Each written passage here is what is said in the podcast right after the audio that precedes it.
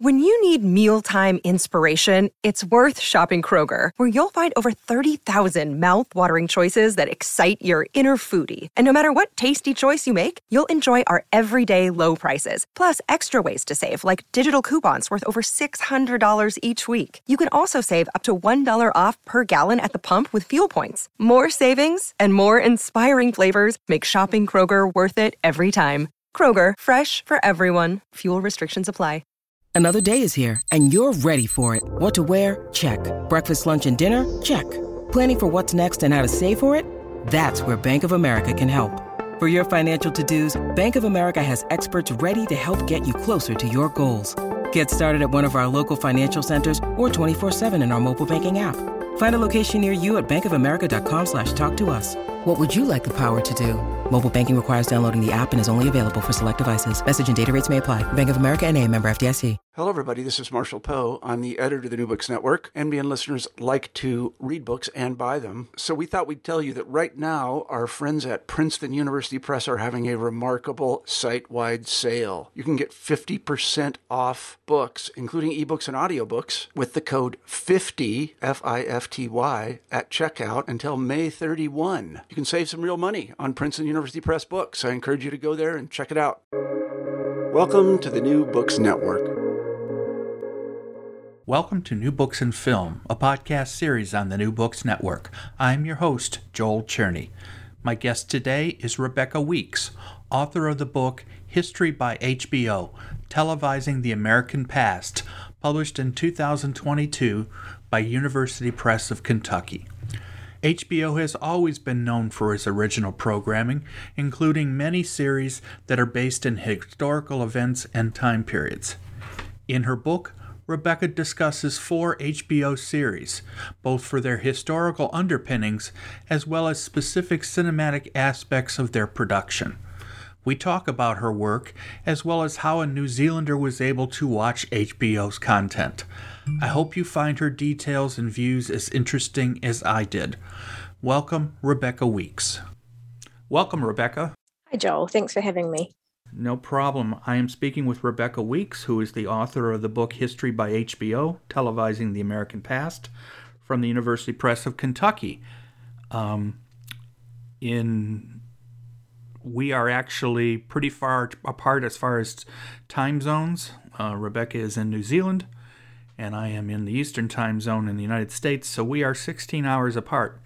It's already tomorrow there. I was going to ask her if anything happened that I need to know about in advance, but I use that joke all the time because I do have another friend who lives in um, New Zealand, and we figure out there's a magic hour from about five until ten my time that we can actually text and and be, and both be on awake. Anyway, um, so your book History by HBO actually came out of your doctoral dissertation. I'm I think I'm right on that. And yes, yes.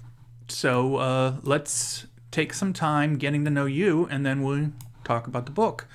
Um, you're currently teaching or lecturer. I'm not sure. I don't want to. I know the terminologies from universities can be different. Um, you're a Bachelor of Arts Design program at Media Design School in Auckland, New Zealand. So, where what led you?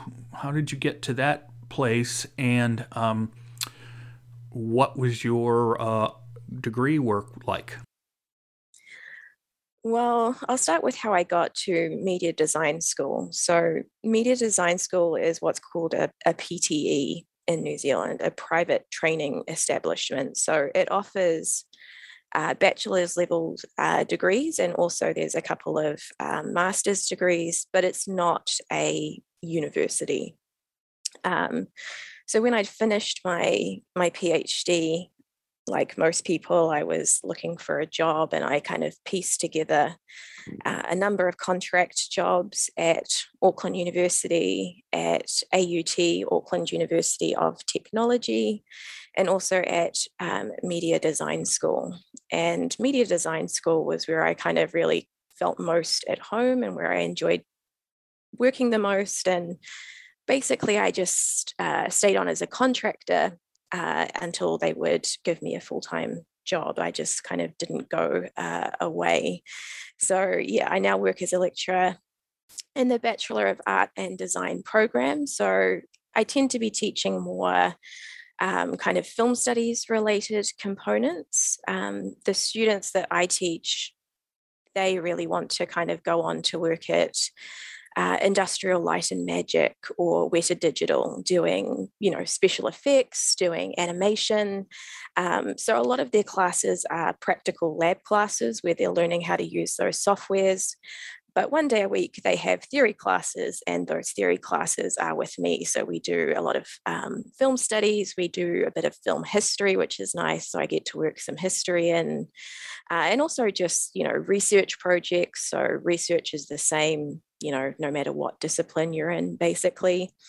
Um, and yeah, so that's how I ended up at um, media design school. Thankfully, I did have uh, a solid grounding in film studies from doing my my master's and then my PhD, which was you know history and kind of film and TV. So uh, the degree was from your PhD is what was the exact um, subject area, or was it history, or and you were able to include the other? Yeah, well, my, the the book is actually very much based on um, my my PhD. So it had a slightly different uh, title. It was History by HBO, rendering the American past in serial drama. So it was a bit more kind of long winded. Um, so really, you know, I did my PhD part time for a while and then I focused on it um, full time, although I was always working. Uh, so I did that over about um, five years. And um, so I took a little bit of a break from it um, after I had finished my PhD because I was focusing on on work. Uh, and then I came back to it and started to rework and update it, uh, you know, to to kind of turn it into a uh, a book but really kind of it is very similar to my phd thesis. So from your accent obviously you are from new zealand. Am i correct with that? Yes. Yeah kiwi born and bred. Well that's good it's sometimes difficult to find work in your home countries let alone home cities so it's good that you were able to to stay there unless you were interested in getting away but anyway um, that's great. Um, one of the things I wanted to talk about a little bit before we got farther into the book was HBO and its reach where you are in New Zealand. Uh, obviously, HBO has been around for many decades. It's not too far away from its 50th anniversary. Um, one of the things that I rem that there's there's been some books. In fact, there's been a recent uh, oral history about HBO, which I found fascinating because I didn't know a lot of the early material. So, uh, what is HBO's reach in New Zealand? Uh, I mean, my first connection with HBO was watching the The Sopranos. Um, you know, back in the day, they showed The Sopranos. I think it was on Channel One uh, in New Zealand here, so it was on at like nine thirty at night. Uh, I remember watching it kind of with my uh, parents because I was I was reasonably young at at that stage. Um, I didn't really kind of get the significance of it at the time. You know, it was just something that you know my parents liked to watch, so and it was on in the TV, you know, in the lounge. So we only had one TV, and that's what I had to watch if they wanted to watch it. Um, I also remember the marketing campaign uh, very clearly for Deadwood for some reason, seeing a lot of posters up around town, although at the time I didn't watch that. Um, we don't have HBO, uh, you know, the cable network in New Zealand. In New Zealand, we're a much smaller market, obviously. So we only have one, you know, what is the kind of equivalent uh, to your cable? We have Sky. Uh, and so they started showing HBO shows on Sky, which is our cable. Um, so I think originally True Blood aired um, maybe on Sky. Um, even now, we don't actually have HBO Max in New Zealand. Um, most of the HBO shows and HBO Max shows now are licensed uh, to Sky, and Sky now has a separate streaming service called Neon. Um, so most of the um, HBO shows are available now, either on Sky uh, or through uh, Neon, but we haven't got HBO um, Max yet, but we do get most of the shows now. Back in the early 2000s, you know, New Zealand was always behind by about six months to a year uh, on most things uh, when it came to TV. So things would come out in the States and you'd read about them, but you wouldn't actually be able to watch them, um, you know, until they, they made it to uh, our network TV, which was often a, a very long time uh, uh, later. Believe it or not, and it's true. I mean, we actually have it sometimes happening the other way. For example, when Downton Abbey was on, it always aired in Great Britain months before it did in the United States, and there were ways you could get to the episodes, even if you were in the United States, if you really wanted to watch yeah. ahead. And there were a couple times I decided it wasn't worth the trouble. I said I'll just wait till they show up, but because uh, in the United States they always showed through our local public broadcasting system, um, as you know, many other British and other European shows or other countries, international shows. So it does happen both ways. Um, so it's good though because given that you had to pull this together through a slightly uh, more difficult method because you didn't have the access to everything. I was before we uh, started talking, I went through and looked at all the lists of all of HBO's um, programming, which nowadays, I mean, when it first started, it was mostly just movies, obviously. Um, nowadays, sometimes you look at the television listings here in the in the United States for H for the main channel, you can go hours without there being a movie. It's always going to be many other series now. I mean, the, and I, I frankly believe that HBO is still the the gold star here, at least as far as streaming services and such. So um, it's great that we have uh, enough that you were able to work with. Um, obviously, the let's talk a little bit about what you were trying to do with the book, and we can keep talking about the HBO part. You picked four different series from HBO, and and part of your introduction is getting into the whole issue of is it still television now? Uh, we don't pe- with people watching things so many different ways. Those lines are really starting to get fluid. Um, as you were doing your research or starting your doing your writing, um, how are we talking nowadays about what we are watching and how what what do we call it now? Well, I mean, I still very much call it TV. Um, but it's quite funny. I, I teach just a single class about um, TV where we look at, you know, very, very quickly TV's history. And I always start the class with, you know, how would you guys define TV? And of course, most of the students are, you know, 18 or 19.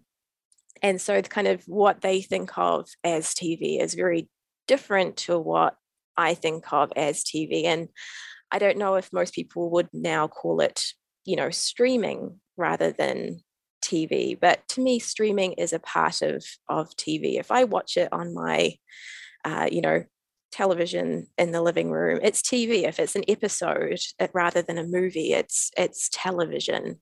So to me you know tv has changed enormously just over my lifetime.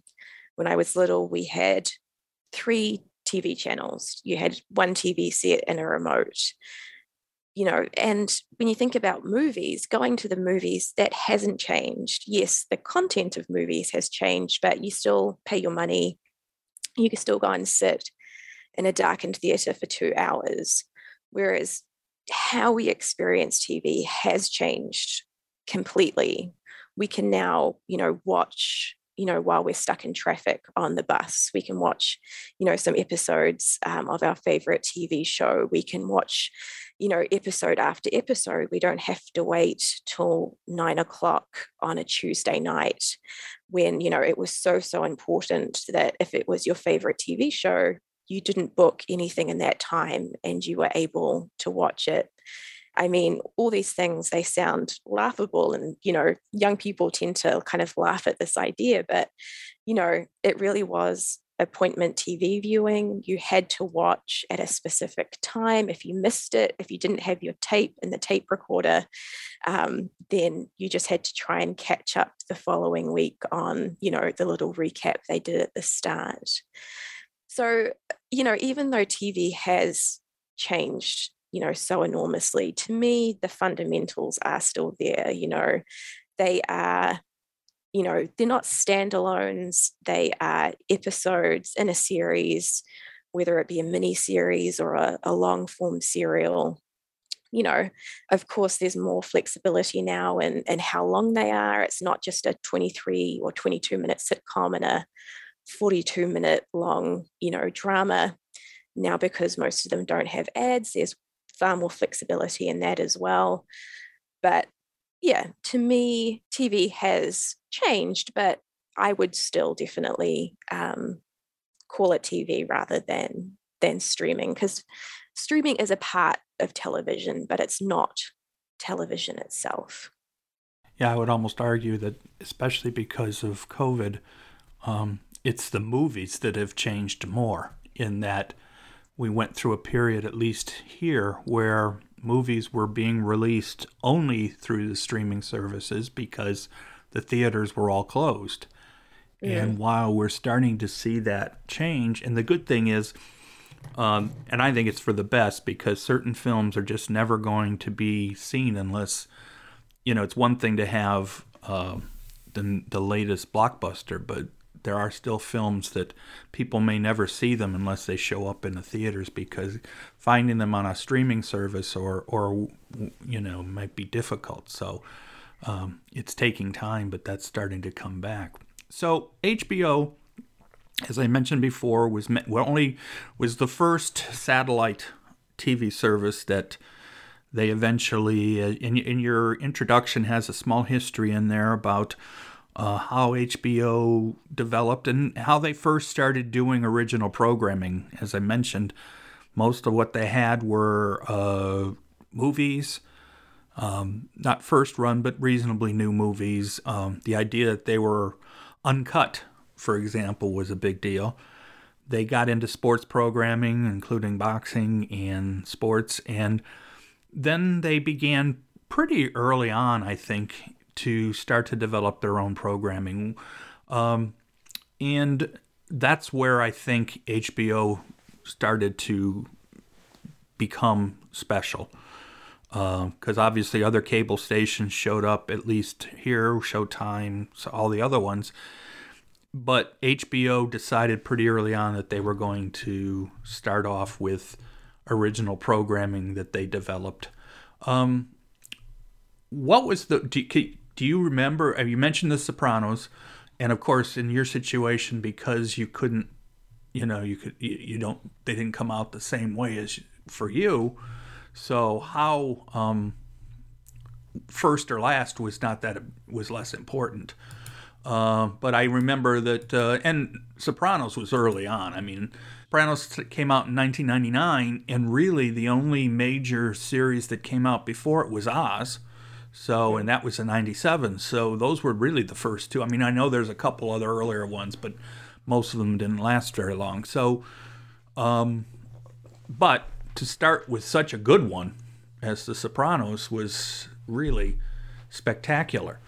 But what you wanted to do with the book is to look at those four, in this case, four series that had historical underpinnings.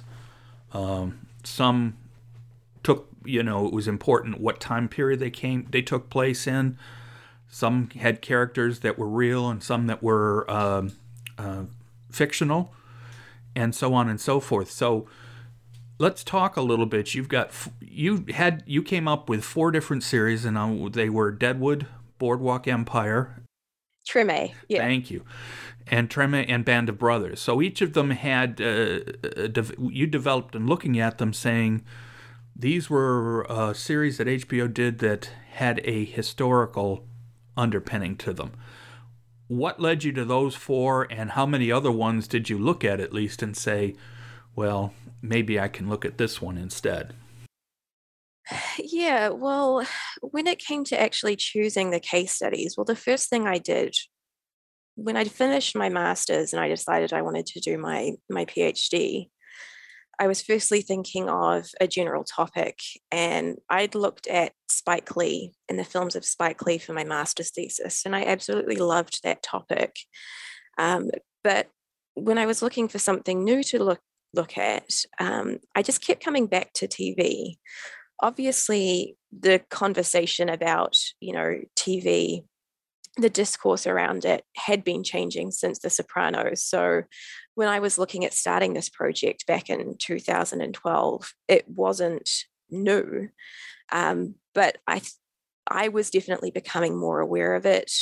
Um, I think we were starting to get more on New Zealand TV kind of quicker.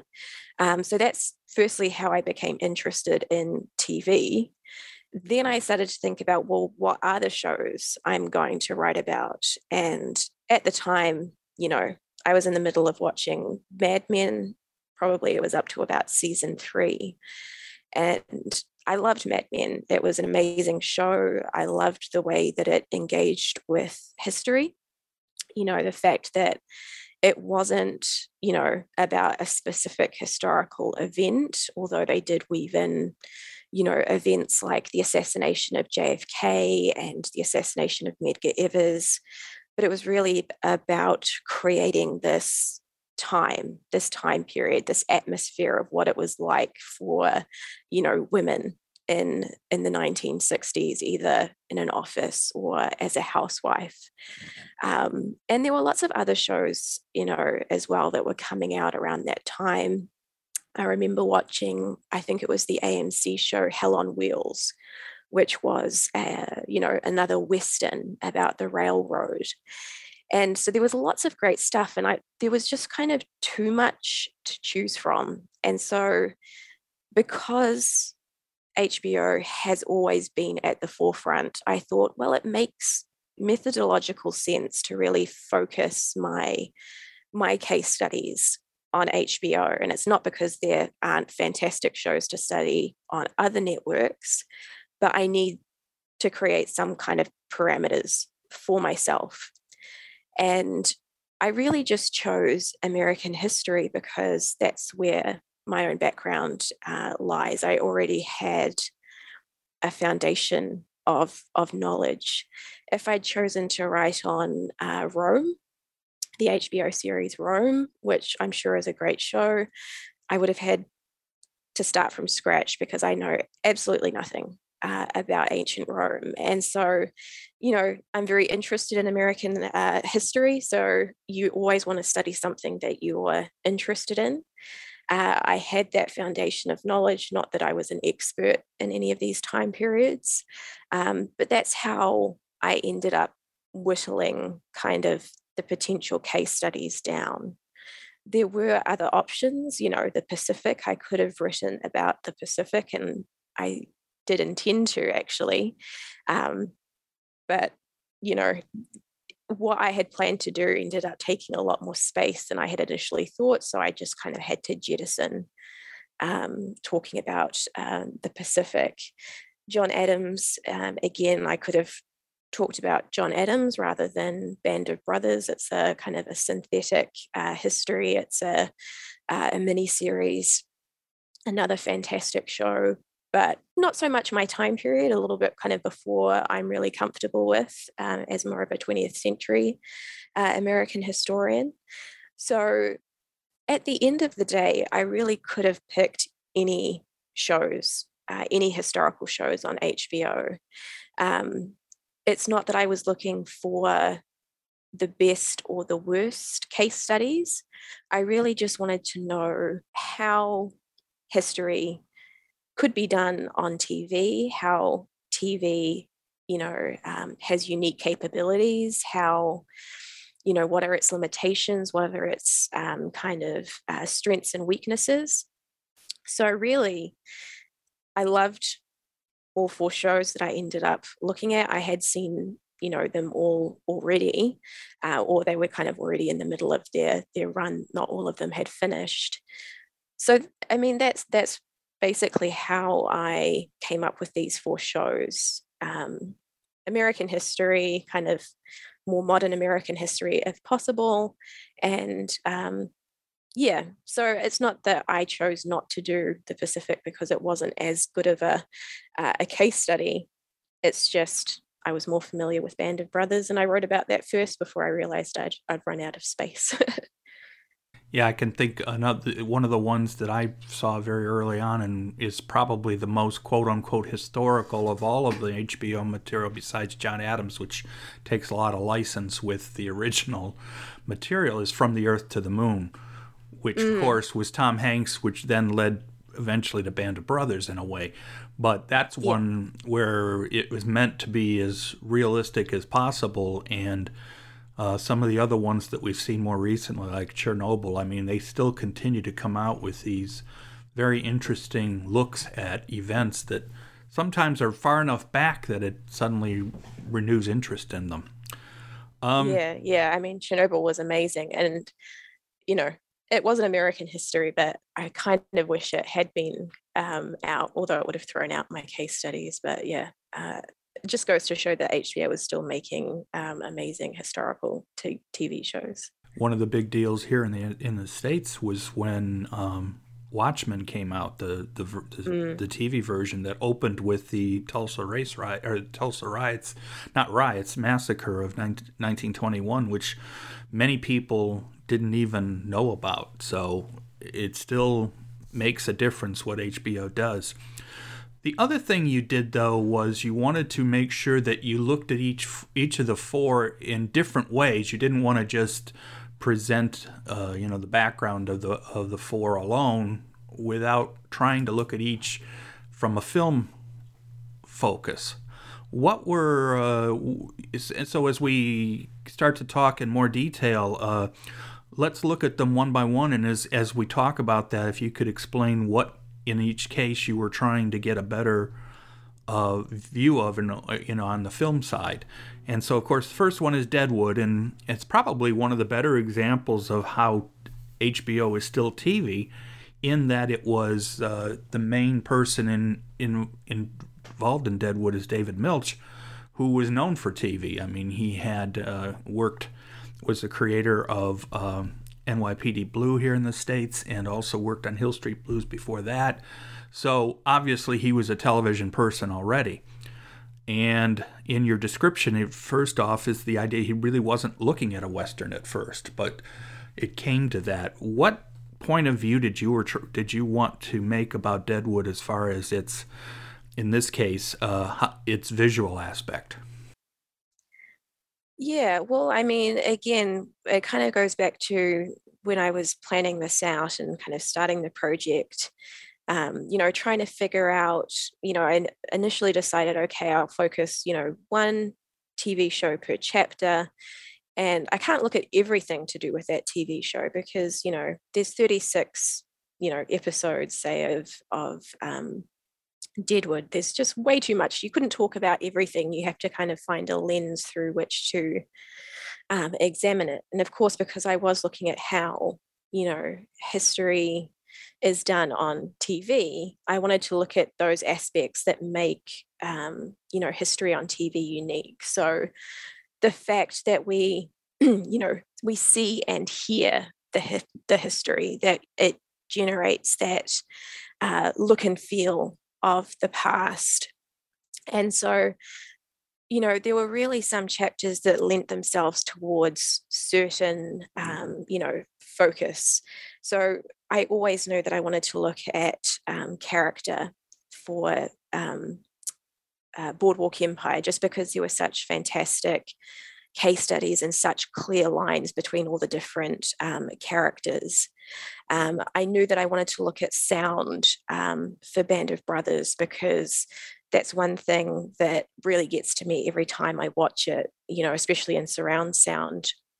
And so once I figured out, you know, the elements of film form that I was going to be looking at, that I was going to be looking at character, at narrative, at mise en scène, uh, and sound, well, that left a couple of options. And so I just ended up choosing um, mise en scène for uh, the Deadwood chapter. Again, the idea is that these aren't you know special examples of it um, but really you know we start to see the work that it does, um, you know, that the production design, the costume, um, everything that it adds to the history in Deadwood. And if that's true for Deadwood, then it's probably true for any other um, historical um, series that we look at. I really loved writing the chapter on, on Deadwood because I'm really in awe of what um, the production designers and the costume designers do the amount of work, the amount of research uh, that they put in is absolutely phenomenal. And I think, you know, a lot of times it it's so good you don't notice it.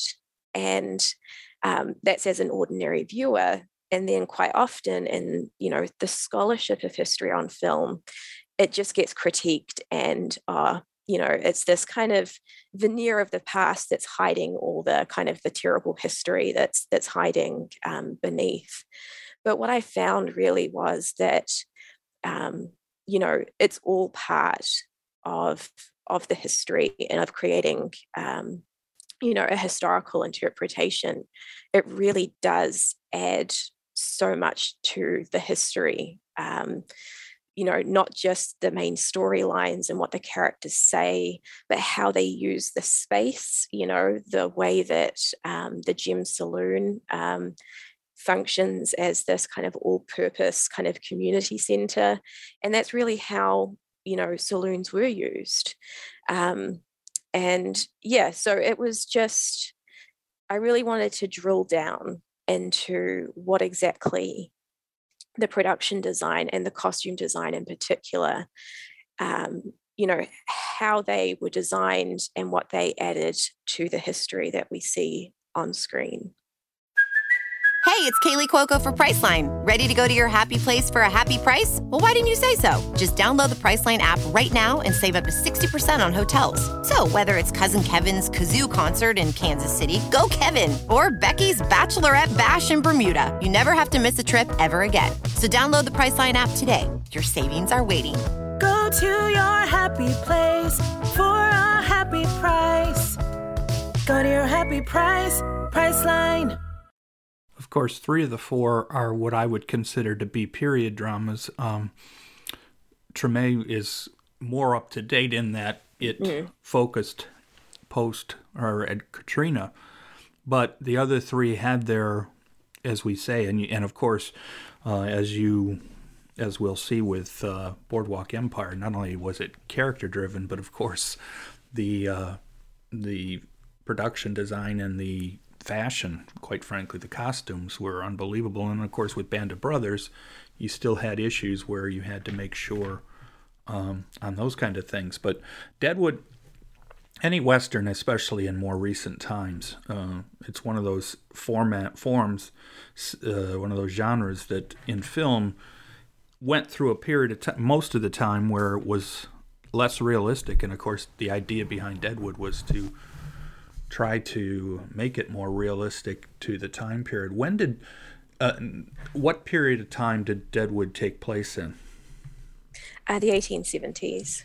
So it was post Civil War, which is where most yeah. um, most westerns between that period till about early 1900s. Um, uh, was that a series of of the four?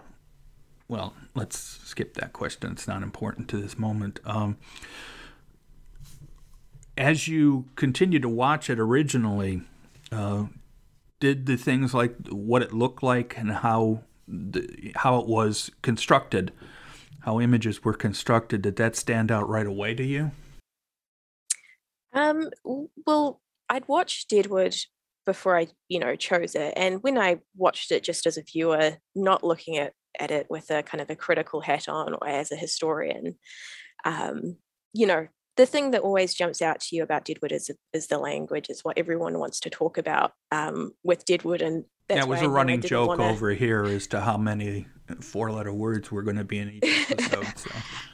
Yeah, when you when you watch it really close together, you your vocabulary becomes um, much more less kid friendly because it really rubs off on you. But just the the beauty of it as well. It's you know it's profanity, it's Shakespeare, it's kind of all wrapped into one. But no, when I initially watched it, um, you know, I I didn't notice it, uh, and as I say, kind of choosing Deadwood, you know, to focus on the mise en scène, it wasn't because I had particularly noticed um, it, as you pointed out. You know, the production design and the costumes were impeccable in um, you know boardwalk empire and i could have equally talked about mise en scène um, for that show as well. But it's when you do start to look um, that you notice that it's not just making it look pretty in the background. There's history in the sets there's history in the costumes that adds to you know the overall historical interpretation and really does a lot of of, of work. Um, and i think the the people, the departments, the department heads that um, you know work in those areas, um, they contribute a huge amount um, to the history that we see on screen. And I don't think we always acknowledge that. And I think it's such a huge part of it. It's not just about, you know, the look and feel of the past. That actually does really matter and it has value and it uh, has weight and it has um, you know it it is history what they create. The way that it's captured on camera it does become uh, history. So then um, you said that boardwalk empire you were particularly looking at the characters you know character development and the characters themselves. Um, in some ways even though they're not created or involved with the same people boardwalk empire is almost a prequel to Sopranos in that they take both take place in the New Jersey area, but much different time periods. But they both are involved with gangsters, uh, for lack of a better way of looking at it. Um, they're not, like I said before, they're not related in any way uh, as far as that's concerned, except Steve Buscemi was in both of them. Uh, so, Dead. Or, yeah, there's a few people actually that pop up right. in both. yeah. So, Boardwalk Empire actually takes place during Prohibition. Um, some of the folks that are in some of the characters are real, based on real people. Some of them are say have the same names. Some have slightly different names, and then of course there are um, people who are total uh, new, you know, new new characters that weren't really real. Um, how is so? Obviously, what aspect of character development did jumped out right away that made you decide that this was the good way of looking at Boardwalk Empire? Yeah, well, just going back to what you said before about um, the kind of relationship to The Sopranos, I remember, you know, reading somewhere in an interview with the showrunner Terence Winter that HBO just gave him, you know, um, a book and basically said, find a TV show. And here it was a history of Atlantic City all about its kind of criminal underbelly. And he kind of knew he couldn't do anything too modern because it would be way too close um, to The Sopranos, which again just kind of highlights, you know, one of the great things about HBO is that they give their creators such um, freedom. But the second part of, uh, you know, what you were saying, I always knew I wanted to do Boardwalk Empire just because the different character types were so clear and you know nicely laid out. Um, you know there are real characters in deadwood for example seth bullock um, al swearingen. Um, these were real historical figures. Um, people like alma garrett she was an invented character but it was a lot more muddy almost with the characterization in, in deadwood. Obviously really engaging characters but al swearingen didn't follow the trajectory of um, the real Al Swearingen. he had a very different life. And so the boundaries between kind of what was invented, what was, uh, you know, following the historical record, it was a bit harder to kind of pass out. Whereas with Boardwalk Empire, they seem to have these very three clear character types. So you have the real historical figures, Lucky Luciano, Al Capone, and really the trajectories of their careers aren't changed. Yeah, some of the little facts are changed. Um, you know, some of the dates are moved around. They might interact with people that they didn't know, but really, kind of all the key beats of their history are there. And, uh, you know, Terence Winter said he wasn't going to change that. So that's one type. Then you have the completely invented characters, uh, people like Jimmy Darmody, um, Mrs. Schroeder, um, you know, that there's a lot of historical work that goes into them, but they're not based on any one person. And then between those two, you have the kind of based on or inspired by historical figures. So this is, uh, you know, Nucky Thompson, who was based on Nucky uh, Johnson. And so, you know, they were very clear by changing the names, even though, you know, the similar names did can create a little bit of confusion, but by changing the name um, from Nucky Johnson to Nucky Thompson, they were saying this guy's life is this character is inspired by this historical figure, but we're not beholden to the facts of that historical figure, unlike Al Capone, where we have to stick to, you know, what happened to Al Capone. We can take this guy wherever we like, but we can steal what we want from him as well because he was such a um, an unusual figure. He had such a rich and colorful life. You know, we're going to acknowledge that it's based on him because we want to steal from him quite liberally, but we're not beholden uh, to his actual history. So that's what I really loved about Boardwalk Empire. It gave me a chance to discuss, you know, all these different um, possibilities uh, when it comes to creating historical characters. You know, what are the strengths of, you know, using a real historical figure like Al Capone? What are the strengths of, you know, having a based on or inspired by? What are the strengths of a completely invented character? How do the three of them work together, what kind of impact do they have on one another and how viewers might understand them uh, in the narrative. And like we've already said, all of the you've as you've pointed out, virtually any of these could have been reviewed different ways. But it sounds like, uh, as you pointed out, this was um, seemed to be the most logical of the four, and I think that makes a lot of sense because um, Band of Brothers being a documentary, I mean, not documentary, a, se- a, a, a mini series as opposed to the other three, it was only going to be a certain number of episodes, and so it makes sense that you would have uh, sort of looked at it a different way.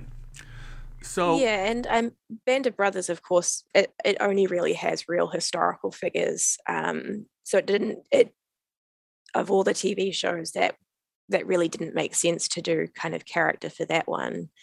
Um, Treme was quite interesting in regards to characters because you had real New Orleans natives actually playing themselves.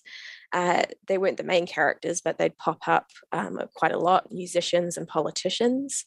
Uh, and then a lot of the the main characters on the show were not inspired by any one person, the odd one was, um, but they were really kind of a mixture of of drawing upon uh, a lot of different people's stories in a particular industry. So you know, Janette as the chef, you know, pulling together a lot of um, experiences from people who were in a similar situation to her uh, after uh, Hurricane uh, Katrina. And so let's let's let's move on to that. Um, partly because um, Treme is the of the four. It's obviously the most current, and in many ways the the least quote unquote historical in that it was going. It was made while, you know, let's be honest. Even now, years later, people there are still dealing with the aftermath of Katrina. And that some of the things that may never uh, get completely fixed, so to speak, or it may never change completely. But one of the things that that that uh, Treme has going for it in a way is that it wasn't the first thing HBO had related to Katrina. Um, hmm. The most obvious example being Spike Lee's um, two part. It ended up being two parts, but I mean it's basically one film um, about the uh, a doc. In this case, documentary about Katrina. Yeah, so I mean, to be honest, again, going back to the, the start of the project, I'd initially planned on not just looking at um, TV series. Um, I was going to look at HBO documentaries, uh, and I was also going to look at HBO uh, telefilms as well. But you know, I very soon realized it was just way, way too much. Um, I had chosen documentaries in part so I could look at um, Spike Lee's When the Levees Broke. Um, and then, of course, he did um, If God is Willing and The Creek Don't Rise, which was the kind of follow up documentary. Um, just because I loved looking at him so much in my master's thesis, I didn't really want to let um, him go. Um, but I mean, the kind of the recent nature of um, Hurricane Katrina and the fact that it was kind of being made in the midst of you know the ongoing cleanup i think it really gave um, you know the makers a chance to contribute uh, to the history. And i i do kind of make that argument in the chapter when um, you know they really focus for example in season three on uh, you know the NOAH project the new orleans home ownership you know, I can't remember the the full acronym, unfortunately, but you know, there'd been a lot written about the Road Home program, and really they delve into this much more obscure, kind of lesser known you know um, you know housing scheme and how it was you know came into trouble and kind of what happened.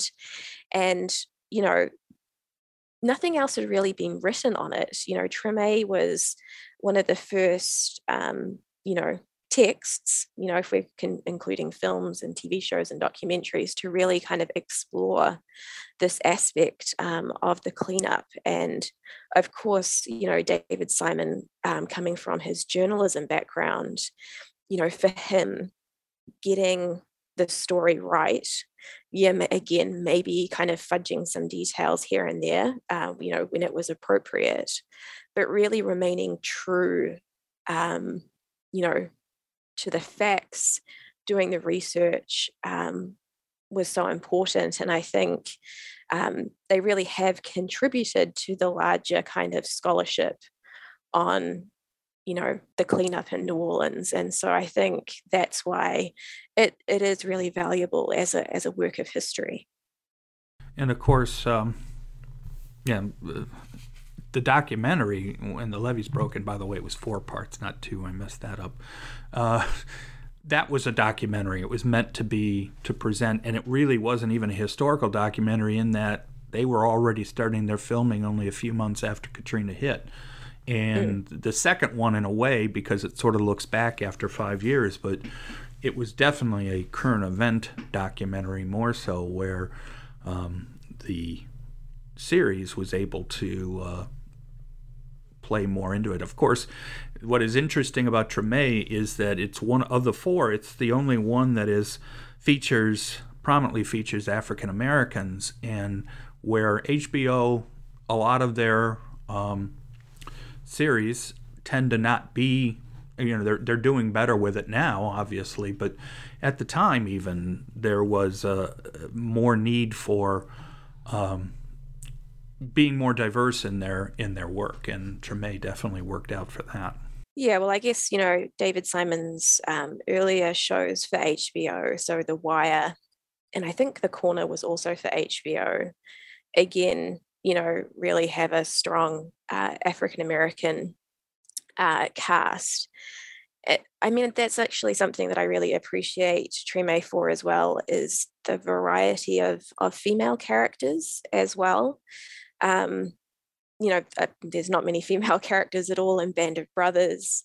And there are, there are fantastic female characters in um, Boardwalk Empire with Mrs. Schroeder and definitely in Deadwood with, you know, Trixie and Alma and Jane uh, and Joanie. But really, I feel like Treme, it really is more of a, a an accurate, realistic kind of slice of life and the different uh, kind of cultures and ethnicities and ages and, um, you know, and the, again, you know, the gender representation. You've got, you know, Toni uh, Bernette, who's the lawyer. Um, you have Janette, who's the chef. You have LaDonna, who owns the bar. Um, uh, you know, there are all these really kind of really well fleshed out female characters who are difficult and complex, just like male characters often get to be. But, you know, we definitely see it more with female characters now. But I like in Treme that they're not just sexual objects um, and they're very much kind of their own independent, equally uh, important characters. Because, if I mean, if you nut it down, Deadwood, Seth Bullock, Al Swearingen are really kind of our kind of two leads in in that. And so with Treme, it's much more of an equal kind of ensemble. And that's what I really loved about Treme. You have to work because there are so many characters, because, you know, it does cast such a wide net. You really have to be paying attention. Again, just like The Wire um, or any other David Simon show. Um, but that's what makes it kind of so uh, engaging is the fact that you know it's it's so vast and so varied in the stories that it tells. And that, of course, brings it back to HBO because that's sort of expectation with HBO. Anything that HBO original programming of any sort is the expectation is it's not necessarily going to be easy all the time. That mm. it's meant to be rewatched. Even I mean, it's back in the day, you would never think of rewatching episodes of a TV show, and even now it's more for nostalgia or, or comedies and such. But nowadays, uh, just about every television show, regular television show out of the States, is going to have a more serial nature, even if it's a normal broadcast show. There's only a few that I can think of that tend to just stick to individual shows now. And then, of course, the last of the four Band of Brothers, as I said before, it's the only one that's actually a mini series. The rest were all continuing series.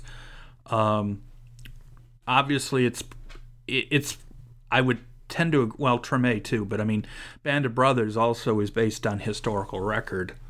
Um, it's based on a book, so that makes it a little more different than the other ones.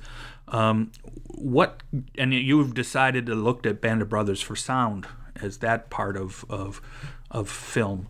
Um, what made you decide Band of Brothers was the best one of the ones that were more historical in nature than the other ones? Um, well, I ended up just choosing Band of Brothers for sound just because I think war as a genre, the soundtrack does really um, stand out. I had watched the miniseries countless times before, you know, starting this project. I'd read um, Stephen Ambrose, Band of Brothers. I'd read a bunch of the the memoirs that um, you know the Men of Easy Company published after the success of uh, the TV show. So I was very, very. This was kind of the history that I was most familiar with, and so in a way, I wanted to really push myself as well by looking at sound because it is such an integral part, but it's something that we don't really pay attention to. Again, you know, as with um, production design and costume design, if it's done really well, you don't notice it, but it doesn't mean that it's not important.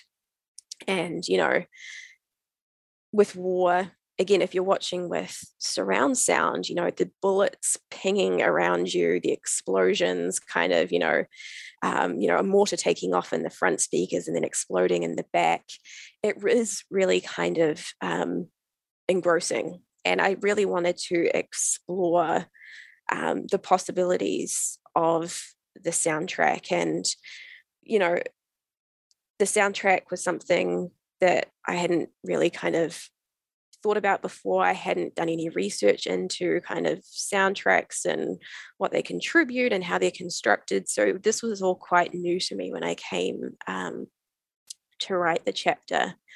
Um, but as I say, I mean, I could have looked at um, sound in Treme. Obviously, music is really important in Treme you know the sound effects still really important in Treme. The fact that they have, you know, helicopter, the sound of helicopters in the background a lot in those early days to kind of because there were there were constantly helicopters in the air and so they wanted to recreate the feel of what it was like by having these helicopter sounds.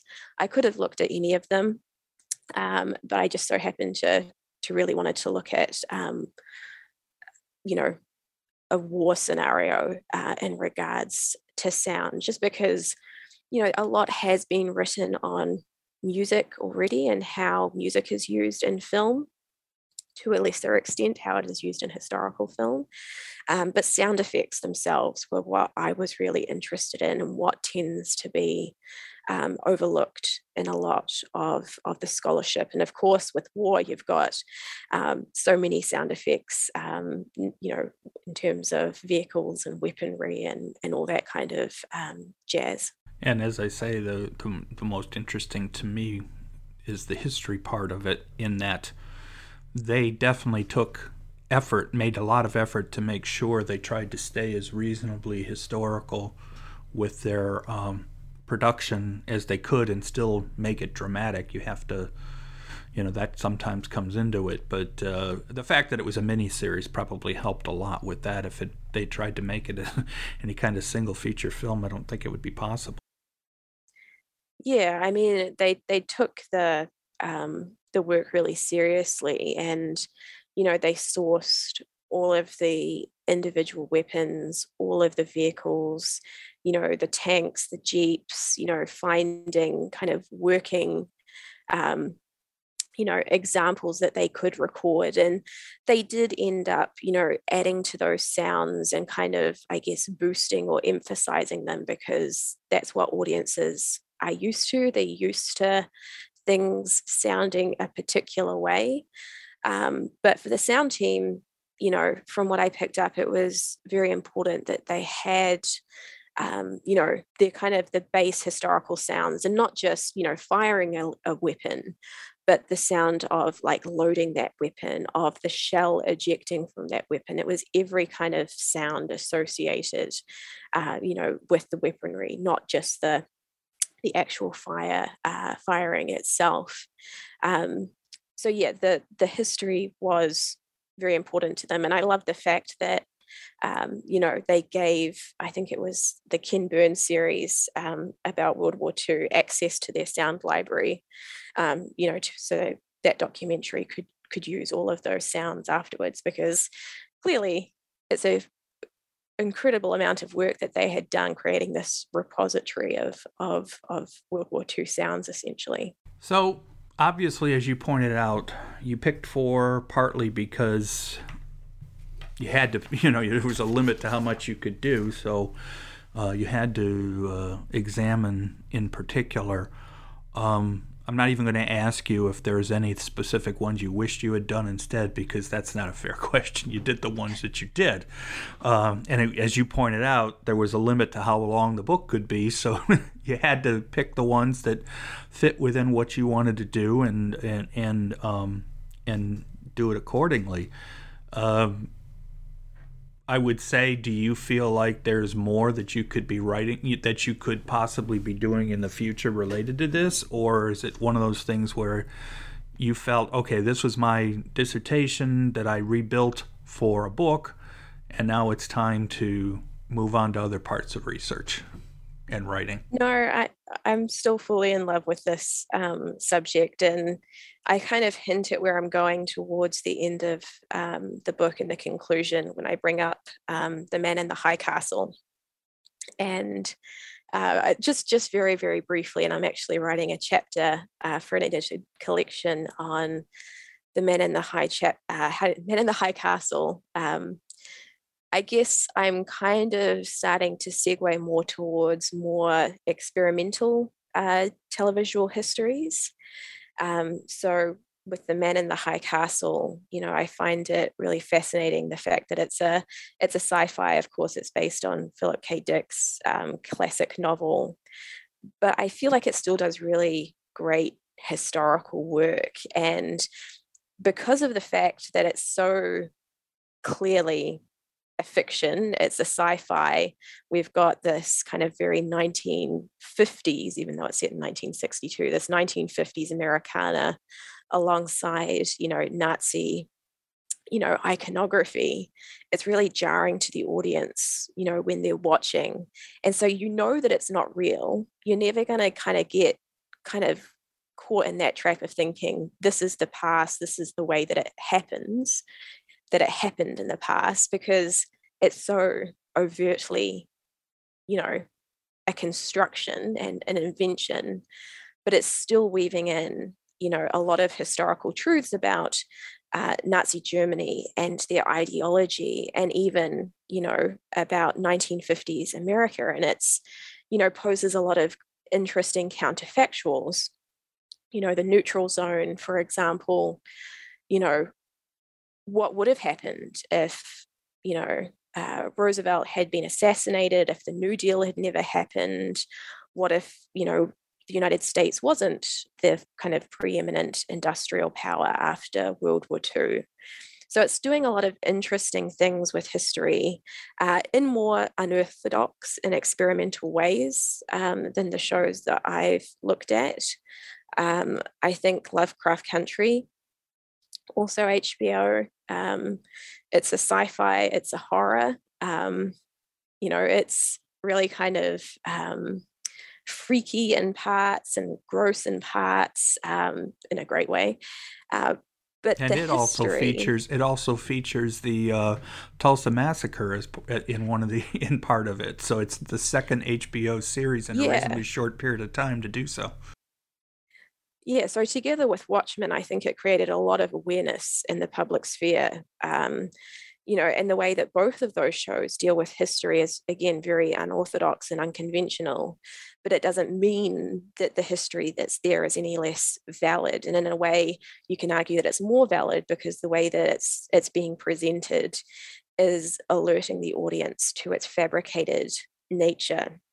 I mean, that's why many uh, you know, academics aren't fans of history on screen is because they think that the audience will think this is exactly what happened. Um, but audiences aren't passive, they're not just going to accept things.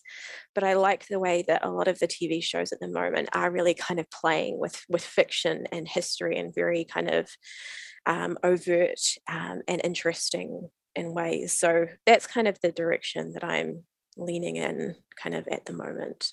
Well, um, it's great that we were able to um, cover the book in such detail. We'll be honest and say we had some technical difficulties beforehand, but we, we we we pushed on because my attitude was we were said we were going to do this and we did, so that's great. Um, I really appreciate your time. I hope that things are going reasonably well in New Zealand um, as far as everything is concerned. Sounds like you're still doing a lot of uh, remote, or are you back in classrooms pretty regularly? No, we're pretty much back in classrooms now, although, you know, we do just in general have kind of some students that decide to be fully online now for whatever reason. They're not in the country or they're not in Auckland. And we've kind of opened up our teaching space um, for a mixture of online and face to face students at the moment. But thank you so much for having me. Thank you so much for giving me a chance to talk about my book. And thank you so much for being patient while I worked out the my technical difficulties. Well, thank you. We're talking with Rebecca Weeks about her book, uh, History by HBO Televising the American Past. I really appreciate your time and continued good luck with your continued writing. Awesome. Thank you so much, Joel. I hope you enjoyed my talk with Rebecca Weeks. HBO continues to be at the forefront of great programming, and Rebecca's book should help you enjoy them even more. This is Joel Cherney, and I will be back soon with more New Books in Film, a podcast series on the New Books Network.